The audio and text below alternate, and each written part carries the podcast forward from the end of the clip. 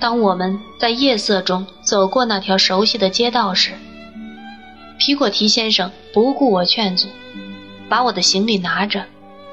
我朝欧莫和约拉姆的铺子看，看到我的老朋友欧莫先生在那里抽烟。我想在皮果提先生刚和他妹妹吉汉姆相见时能回避一下，就以见欧莫先生为理由来使自己晚些到。欧莫先生这么久以来好吗？我边往里面走边说道。他把烟斗的烟钳开，以对我看得更清楚些。很快，他就非常高兴地认出了我。我应该站起来，先生，谢谢你的光临。他说道。可我的腿脚不中用。要人用车推来推去，不过除了我的腿脚和呼吸，我可和普通人一样结实呢。说起来真是谢天谢地呀！我为他满意的态度和愉快的心情向他祝贺。这时，我也看到他的安乐椅是可以在轮子上推来推去的。这东西很奇妙，是不是？他顺着我的眼光，把胳膊放到扶手上摩擦着，说道：“他跑起来像羽毛一样轻，像油车一样灵活。谢天谢地，我的小明妮，我的外孙女，你知道，就是明妮的女儿，在背后一推，我们就走了，很灵活，很有趣。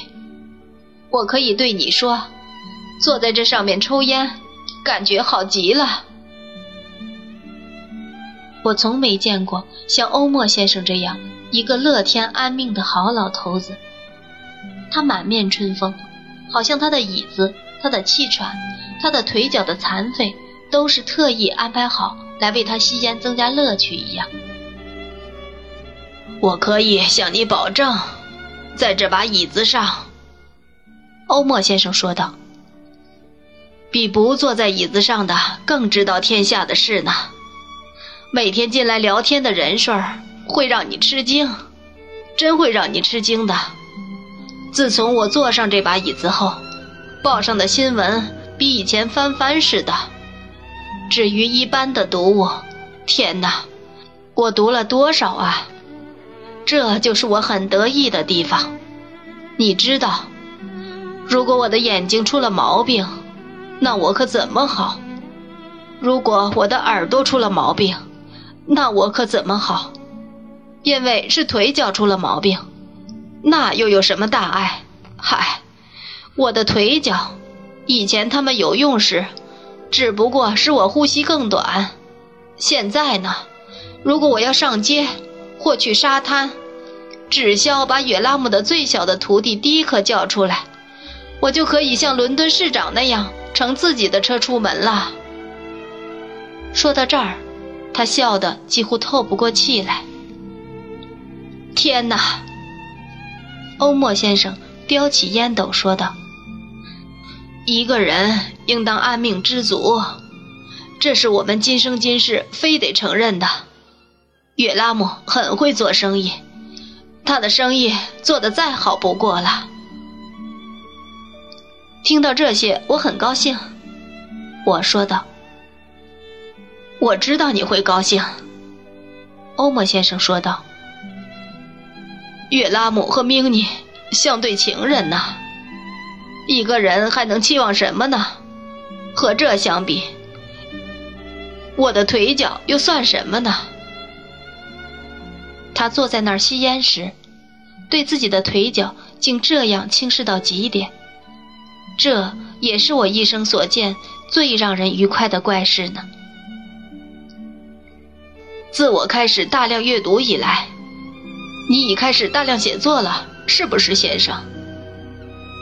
欧莫先生羡慕地打量我说道：“你的作品多可爱呀，其中有那么多美好的词句，我一个字一个字的读，说到想瞌睡，那才没有呢。”我很高兴地表示满意。我应当承认，我很重视这一联想。我向你发誓，先生。欧莫先生说道：“当我把那书放在桌子上，打量它的外表时，想到我曾有幸认识你一家，我就得意呀，像潘去一样。啊，那都是多少年前的事了？喏，是吧？在布兰德斯通，把一个可爱的小小死者和另一位死者同时埋葬了。那时，你自己也很小很小呢。”天哪，天哪！我为了改变话题，就说起了艾米丽。首先，我让她明白我还记得她曾多么关心她，多么仁慈地对待过她。然后，我简明地把他在玛莎帮助下回到他舅舅身边一事告诉了他。我知道这消息会让这位老人开心，他很注意地听。我说完后，他很动情地说道：“我听了很欢喜，先生，这也是很久以来我听到的最好的消息了。天哪，天哪！现在准备怎么安排那不幸的女孩玛莎呢？”你说的正是我昨天起一直就在琢磨的问题。”我说道。“不过我还不能对你说有关这问题的事。”欧莫先生，皮果提先生没提起，我也不便提。我相信他没忘记一切利他的善事，他都不会疏忽的。因为你知道，欧莫先生捡起他先前的话题说道：“无论你干了什么，我都愿知情。凡你认为对的事，千万别忘了我，告诉我。”我从不认为那姑娘坏透了，现在知道她的确不是那样，我很高兴。我女儿明妮也会高兴。年轻的女人在有些事上自相矛盾，她母亲也和她完全一样，可他们的心软善良。关于玛莎、明妮那些都是装出来的，为什么她认为非得装假呢？我可不会告诉你。不过，一切都是假装的。天啊，他会愿意悄悄帮他们任何忙。所以，凡是你认为对的事，都别忘了我。请你给我封短信，通知我送到什么地方。天哪！欧莫先生说道：“当一个人走进生命的两个极端重合时，当他发现自己尽管健康，却再度被人用一种车推来推去时，如果可能做件善事，他就会非常非常高兴的。他想做很多呢。我并不是只说自己。”欧莫先生说道。“因为先生，我的看法是，我们都在走下坡路，无论我们多大年纪都一样，因为时光不会有片刻停滞。”所以我们要，我们要总行善，从中得到喜乐。当然，他把烟斗的灰敲出来，然后放进椅子后方，专造了放烟灰的地方。还有艾米丽的表哥，他本来要嫁的那个人。欧莫先生柔和的搓搓手说道：“亚猫子少有的好人呐。”他有时晚上来坐一个小时，和我聊天，或给我读书。我应当说，这是一种好心。他的所有生活都怀着一种好心。我现在就要去看他，我说道。是的，欧莫先生说道。告诉他我很好，并代我向他致敬。明尼和约拉姆。参加一个舞会去了。如果他们在家见到你，一定会像我一样觉得有面子呢。命你本来不肯去的，你知道，正如他说的，是为了父亲的缘故。所以，我今晚发誓说，如果他不肯去，今晚六点我就上床。结果，欧莫先生因为他的计谋成功而笑得连人带椅子都震动了。他和约拉姆去那个舞会了。我和他握手，向他告别。再待半分钟吧，先生。欧莫先生说道：“如果你不看一眼我的小象再走，你就真没眼福了。你从没开过这个眼界呢，明尼。”从楼上什么地方传来像音乐一样一个稚嫩声音，回答着：“我来了，外公。”不久，一个长着一头长长的淡黄色卷发的漂亮小女孩。就跑进了铺子。这就是我的小象，先生。欧莫先生抚摸着那孩子说道：“暹罗种呢，先生？No，小象。”那头小象推开了客厅的门。这下我看出这客厅近来已改为欧莫先生的卧室了，因为运他上楼不是容易事。小象把它好看的前额藏到欧莫先生的椅子背后，把一头长发给揉乱了。你知道，先生，欧莫先生挤挤眼说道：“像做工用头去撞的呢，一次，像，两次，三次。”听到这指令，那头小象就用小动物那样的灵巧劲儿。把欧莫先生坐的椅子转了过来，咕噜噜推进客厅，却没碰到门框。欧莫先生对着说不出的喜欢，在路上转过头看我，好像这是他一生辛劳的得意成果呢。在镇上散了一会儿步，我就去哈姆的家。皮果提这时已搬到这里住下。把他自己的房子出租给了车夫巴吉斯先生的后继人，那人买下了那字号车马，给了他很多钱。我相信，巴吉斯的那匹慢吞吞的马仍在赶路呢。我在那整洁的厨房里见到了他们，高米芝太太也在，她是皮果提先生亲自去那条旧船上请过来的。我相信。没有能劝动他离开那岗位，显然他也把一切经过告诉了他们。皮果提和高米芝太太都把围裙捂着眼睛。汉姆刚出门去海滩上散散步，不久他就回了，见到我也很高兴。我希望，因为我在那里，他们真的都好受一点。为了提起兴致。我们说起皮果提先生在那新地方会慢慢发财，还说起他会在信中写到的奇迹。我们不止一次，只隐隐约约提到他，但绝不说出他的名字。在场的人中，就属哈姆最震惊。皮果提用灯照着，把我带进一间小卧室。那讲到鳄鱼的书已经为我摆在桌子上了。皮果提告诉我，哈姆总是那个样子。他哭着告诉我，他相信他是伤透了心了。可是他勇敢又和气，比那一带任何船坞的工人都干得卖力气，也干得最好。他说，有时在夜里，他谈起他们在那船坞里旧日生活，也说起孩子时的艾米丽。可他。从不提到成人后的他。我觉得哈姆的表情显出要单独和我谈谈的愿望，于是我决定次日晚上在他下工回家时去路上碰他。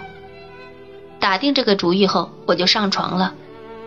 那么久以来，这还是第一次在窗后没放蜡烛。皮果提先生又在那旧船的老吊床上摇摇晃晃，风仍像昔日一样。向他低语。第二天整整一天里，他专心处理他的渔船和绳具，把他认为将来会对他有用的小小家产收拾起来，用车送往伦敦，其余的或送人，或留给高米芝太太。他整天和她在一起。我心存一个伤感的愿望，想在那旧船被封闭前再去看他一眼。我便约定晚上和他们在船屋见面，但我仍决心要先见汉姆，因为知道他的工作地点，碰他就一点也不难了。我知道他要经过沙滩上一个僻静的地方，我就在那里碰见了他，然后同他往回走。好让他有机会和我说话。我没看错他脸上的表情。我们一起刚走了几步，他就不看着我说道：“魏少爷，你见到他了吗？”只有一下子，是他昏迷的时候。我温和的答道。我们又走了一点路，他又说道：“魏少爷。”你觉得你想看到他吗？那样也许会让他非常痛苦。我说道。我想到了这点。他答道：“一定会这样，少爷，一定会这样的。”不过，哈姆，我柔和的说道：“如果有什么话，我不便当面对他说。”我可以为你写信告诉他，只要你有什么话，希望由我负责通知他，我一定把这看作神圣责任。我相信你说的，谢谢你，好心的少爷。我觉得我有几句话想说或写出来。什么话呢？我们又默默走了一会儿，然后他才说话。并不是我饶恕了他，不是那样，而是我求他饶恕我，因为我过去把爱情强加在他身上。我常想，如果我没有应得到他嫁给我的应许，少爷，他把我能当朋友一样的予以信任，他一定会把他心里的斗争告诉我，一定会和我商量，那我也许可以救助他。我握握他的手，说道：“就是这个吗？还有点别的。”他回答道：“如果我可以说，少爷。”在他说话前，我们又走了一段路，比我们先前走的更长。我将用破折号来表示他说话时的停顿。他没有哭，他不过是使自己镇定。以便把话讲明白。我过去爱他，我现在爱记忆中的他，太深了，无法让他相信我是个快乐汉子。只有忘了他，才能快活。我怕我不能把这话告诉他。你挺有学问，魏少爷，请你想一些话。来让他相信，我并不伤心，依然很爱他，怜惜他。让他相信，我并没有感到生活无味，依然怀着希望。当邪恶的人不再骚扰时，疲乏的人得以休息时，我能无半点愿意见到他，使他那愁苦的灵魂得到安慰。但是。不要让他以为我会结婚，或我认为别人能代替他。我请你把上述的话，连同我为我非常亲爱的他做的祷告，告诉他。我再次握住他赋予丈夫气概的手，告诉他我将一定尽心尽力的做好。谢谢你，少爷。他回答道：“你来接我是你的好心，你陪他来是你的好心，魏少爷。你陪他来是你的好心，魏少爷。我很明白，虽然我姑妈要在他们启程前去伦敦，他们会再团聚一次，我却大抵不能再见到他们了。我不敢这样想。我们不说出来。”但事实就是这样，只好这样了。你最后一次见他时，最后一次，请把一个孤儿的孝心和感激告诉他。他一直比亲生父亲还好。我也答应了，做到这事。再次谢谢你，少爷。他一面诚恳地和我握手，一面说道：“我知道你要上哪儿了，再见。”他轻轻挥挥手，好像对我解释他不能去那老地方，转身就走了。我从后面看他在月光下走过旷野的身影，见他像海上一道银光转过脸去，边看边走，一直。到变成远方一团模糊。我来到船房前，门大开着，走进去后，我发现那里的家具全搬空了，只剩下一只旧箱子。高米芝太太坐在那箱子上，膝盖上放着只篮子，眼瞪着皮果提先生。后者的胳膊肘靠在粗糙的炉架上。注视着炉橱里将熄的余火。我一走进去，他就充满希望地抬起头，高高兴兴开口了：“照你说的那样来和他告别，对不对，魏少爷？”他举起蜡烛来说道：“现在都空了，对吧？你这一点时间没浪费。”我说道：“嘿。”我们没偷懒，少爷。高米芝太太干起活来像个……我不知道，高米芝太太干起活来像个什么？皮果提先生看着他说，找不出一个恰当的比方来赞许他。依偎在篮子上的高米芝太太不说一句话。这就是过去你和艾米丽一起做的那个箱子。皮果提先生小声说道：“最后，我要随身带他走。这里就是你的小卧室，看到了吗，魏少爷？今天晚上要多冷清有多冷清了。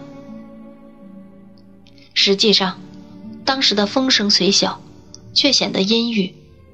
那低低的声音含着凄情，像悲鸣一样在房四周回旋，什么都看不到了。”连那个镶着贝壳边的小镜子也看不到了。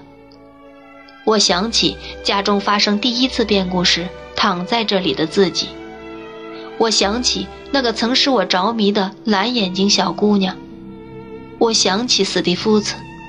这时，我心中生了一种愚蠢而可怕的幻觉，好像他就在附近，到处都会遇见他。要相当一段日子后，皮果提先生小声说道：“这条船才能找到新房客呢。现在，它被看作不吉利的了。这船是什么人的吗？”我问道。“是镇上一个围将的。”皮果提先生说道。“我今晚就要把钥匙交给他了。”我们看了另一个小房间，然后又回到坐在箱子的高米芝太太那里。皮果提先生把蜡烛放到炉架上，请他站起来，好让他在熄灭前把那箱子搬出门。